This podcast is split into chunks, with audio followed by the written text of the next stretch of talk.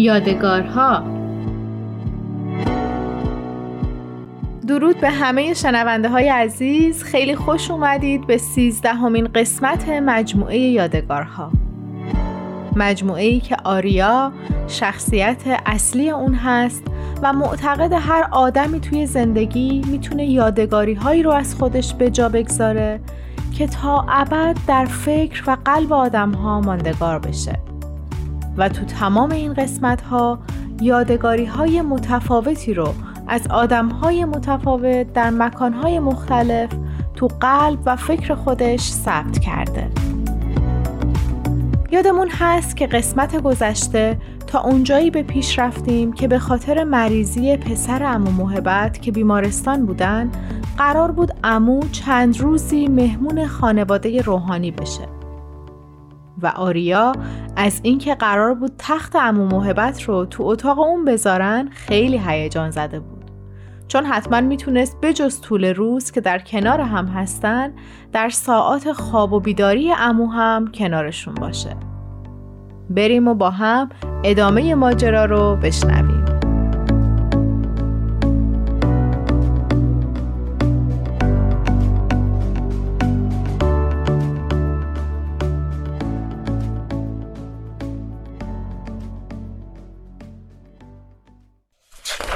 آریا با شنیدن خشخش آروم چشماش رو باز کرد. هوا هنوز نیمه تاریک بود. انگار یک نفر چراغ خواب رو خاموش کرده بود. اما انقدر نور بود که بتونه امو موهبت رو در حال وارد شدن به اتاق ببینه. اما اسازنان با صورتی که معلوم بود تازه شسته شده و در حالی که مشخص بود سعی می‌کنه سر و صدای زیادی ایجاد نکنه به طرف کیف دستی کوچکش رفت و کتابچه مناجاتش رو بیرون آورد. بعد با وسواس خاصی لبه تخت نشست و عینک معروف رو به چشمش زد. کتابچه رو باز کرد و با صدای بسیار آروم اما زیبا شروع به مناجات خوندن کرد. آریا بدون ذره حرکت فقط به امو خیره شده بود. انگار نمی‌خواست تحت هیچ شرایطی حواس امو رو پرت کنه.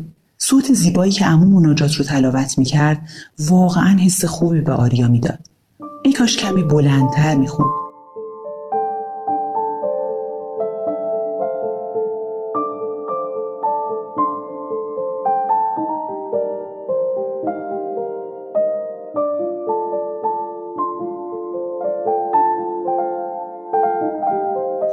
چی باعث می شد که یک نفر اون هم با این سن و سال و ضعف جسمانی این ساعت از روز بیدار بشه و با این حس و حال لطیف و زیبا دعا بخونه؟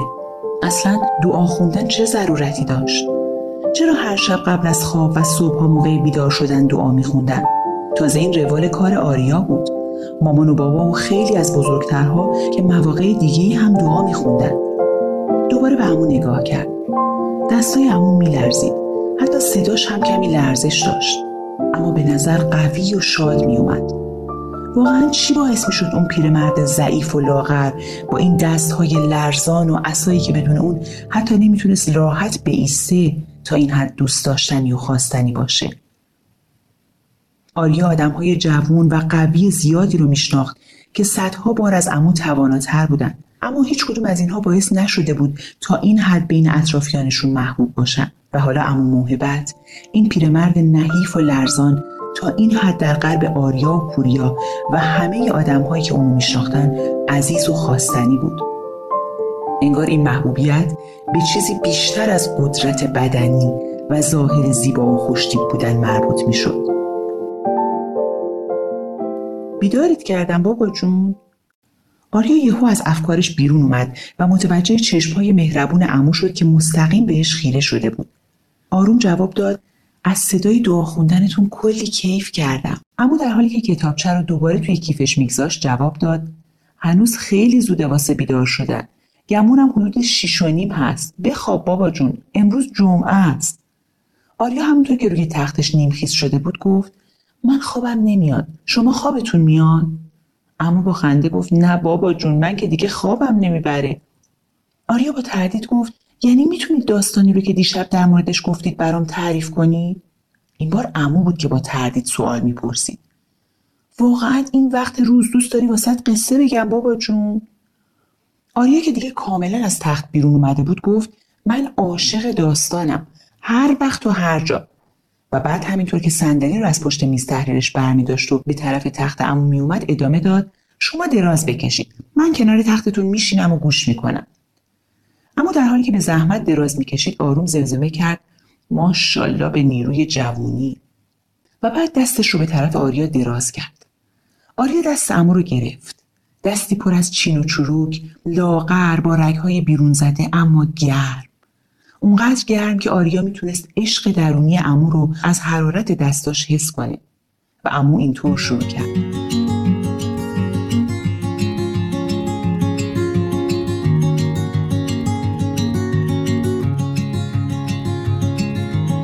ماجرای قصه ما از یکی از روستاهای کوچیک شهر یزد شروع میشه. روستایی به نام کوچه بیوک. سالها قبل در این روستا پسری زرتشتی متولد میشه. اسمش رو اردشیر می‌ذارن مادر اردشیر که زن دوم پدرش بوده کرولال بوده. و بعد از فوت پدرش برادر ناتنی اردشیر سرپرستی اونها رو به عهده می‌گیره. اما هرگز اردشیر رو برادر حقیقی خودش نمی‌دونسته و اردشیر و مادرش رو مثل یک نوکر و برده در خونه نگهداری می‌کرده. ده سال سپری میشه و توی این مدت اردشیر کوچیک قصه ما هر روز نوکری برادر و خانوادش رو می‌کرده. و در مقابل غذای کمی برای خودش و مادرش به دست می آورده تا از گرسنگی نمیرن تا اینکه یه روز با خبر میشه که یک کاروان از یزد آزم بندر عباسه. اردشیر پیش مادرش میره و با ایما و اشاره به مادرش میگه که مادر جون این زندگی سختی که من تو اینجا داریم هیچ وقت درست نمیشه. اجازه بده من با این کاروان از اینجا برم. شاید توی یه شهر یا یه کشور دیگه کاری پیدا کنم و لاقل یه پولی به دست بیارم. اون وقت برای تو پول بفرستم و زندگیمون بهتر بشه. مادر با چشم پر از اشک به پسرش اشاره می‌کنه که با تصمیمش موافقه و در حالی که یک بخچه کوچیک نون خشک بهش میده اون رو به خدا میسپاره.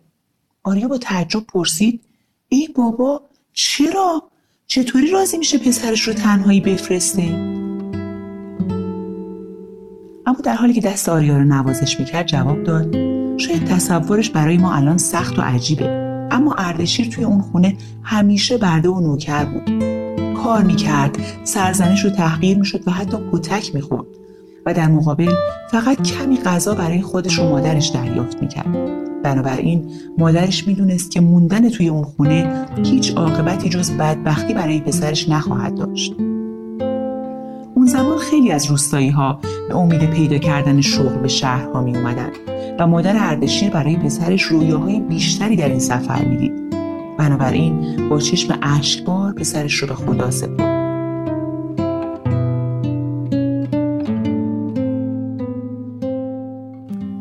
خلاصه اردشیر فقط و فقط با یک کیسه نون خشک در حالی که با پای پیاده پشت سر کاروان میدوید از خونه ای که اون رو فقط یک نوکر می‌دونست فرار کرد و آزم بندر عباس شد. آریا دوباره متعجب بود. چرا پای پیاده؟ مگه اون موقع با اسب و شطور سفر نمی‌کردن؟ اما لبخندی زد و گفت آی آی آ بابا جون اگه کسی پول داشت اسب و شطورم داشت. اما اگه کسی پول نداشت فقط اجازه داشت با کاروان همراه بشه تا یه خورده تو مسیر امنیت داشته باشه و دزدها و راهزنها راحت نتونن بهش حمله کنن. و لاقل مسیر رو اشتباهی نره. اردشیر کوچیک قصه ما فقط و فقط یه بخچه نون خشک داشت. بنابراین نهایت لطف کاروانیان این بود که اجازه بدن پشت سرشون با پای پیاده بدوه. توی این کاروان یک خانم جوان زرتشتی بود که برای ازدواج عازم بندر عباس بود. وقتی چند روزی وضعیت اردشیر رو دید صداش کرد و گفت ببین من واسه انجام کارهای شخصیم در طول سفر احتیاج به یه نفر دارم. یکی که برام کارها رو انجام بده. اگه بتونی این کار رو برام انجام بدی در مقابل می‌تونی بیای و کنار شطور من راه بری و من در طول سفر بهت آب و غذا و جای خواب میدم. اردشیر با دل و جون قبول کرد و چون مدتها در خونه برادرش نوکری کرده بود خیلی خوب و دقیق همه کارهای زن جوان رو براش انجام می‌داد. به این ترتیب حسابی در قلب خانم مهربون جا باز کرد. سه ماه به همین ترتیب گذشت تا به بندر عباس رسیدن. آریا دوباره متعجب بود. سه ماه؟ چقدر زیاد! اما ادامه داد بله بابا جون با اسب و شطور توی کوه و کمر بدون جاده و ماشین خیلی سفرها طولانی بود. در طول روز توی گرمای کبیری یزد و گرمای شرجی جنوب حرکت می‌کردن و شبها توی کاروانسرا به قول قدیمی ها اتراق می‌کردن. و اردشیر در تمام طول این سه ماه پا به پای شطور خانم اربابش میدوید. آریا زمزمه کرد. چقدر سخت. ده ساله باشی برادرت در حقت ظلم کنه. مجبور بشی مامانت رو رها کنی. بدون پول با یه کاروان غریبه همراه بشی. نوکری کنی و سه ماه تمام تو گرما و سرما کار کنی. نمی‌تونم بهش فکر کنم. خیلی زندگی غمانگیزیه. اما در حالی که از پنجره اتاق به آسمون که حالا دیگه روشن شده بود نگاه می‌کرد گفت البته گاهی لازمه یه چیزایی رو تجربه کنی تا برای سرنوشت مخصوصی که برات مقدر شده آماده بشی. لازم سختی بکشی تا قوی و آزاد بشی و لازم رها کنی بعضی چیزها رو تا بتونی چیزای جدید به دست بیاری. آریا با تردید گفت یعنی چی؟ اما گفت بقیه داستان رو که بگم می‌فهمی. خلاصه بالاخره بعد از سه ماه گرما و سرما و خستگی و کار به بندر عباس می‌رسن خانم جوون که از زرنگی و دقت و نظم اردشیر خیلی خوشش اومده بوده و در طول سفر با ماجرای زندگی اون آشنا شده بوده به اردشیر میگه که تو برای من مثل پسرم هستی. توی این سفر خیلی به خدمت کردی و در مقابل هیچ چشم داشتی نداشتی. برای همین دوست دارم خرج سفر تا هند رو بدم.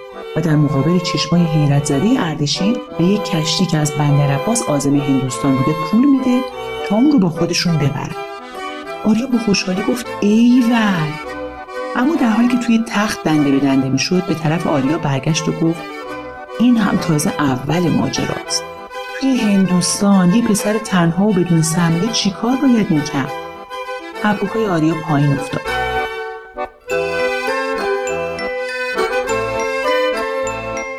اما ادامه داد. اما اردشیر همیشه آماده بود تا برای رسیدن به اهدافش تلاش کنه. نوکری می‌کرد زمین میشوست انواع کارها رو تجربه می‌کرد و هر بار پولهاش رو جمع می‌کرد. بخشی از اون رو برای مادر به ایران و یزد و کوچه بیوت میفرستاد و بقیه رو پسنداز می‌کرد. قهرمان قصه ما که اتفاقا پهلوان هم بود همیشه فوقالعاده فروتن و افتاده بود. با وجود قوت زیاد جسمانی که داشت همیشه در نهایت احترام با دیگران رفتار می‌کرد. خلاصه اردشیر آروم آروم تونست یه قهوه خونه کوچیک واسه خودش افتتاح کنه و به خاطر پشتکار و تلاش همیشگیش و البته به لطف خداوند کار و کاسبیش پیشرفت کرد و وضع مالیش خوب شد.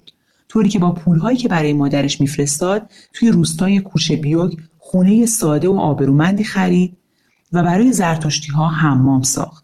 و اسباب آسایش مادر رو حسابی فراهم کرد. خودش هم زندگی ساده و آبرومندی توی هندوستان برای خودش ساخت. بنابراین وقتی اردشیر رستمپور پیام حضرت بهاءالله رو شنید و به دیانت بهایی ایمان آورد یک انسان آزاد قوی و مستقل بود که قهوه خونه پر رونقی توی هندوستان داشت آریا متفکرانه گفت به نظرم حقش بود که موفق بشه در تمام عمرش از بچگی تلاش کرده بود و هر جور سختی رو تحمل کرده بود و بالاخره وقت نتیجه گرفتن بود. امو دوباره دست آریا رو نوازش کرد و گفت درسته بابا جون.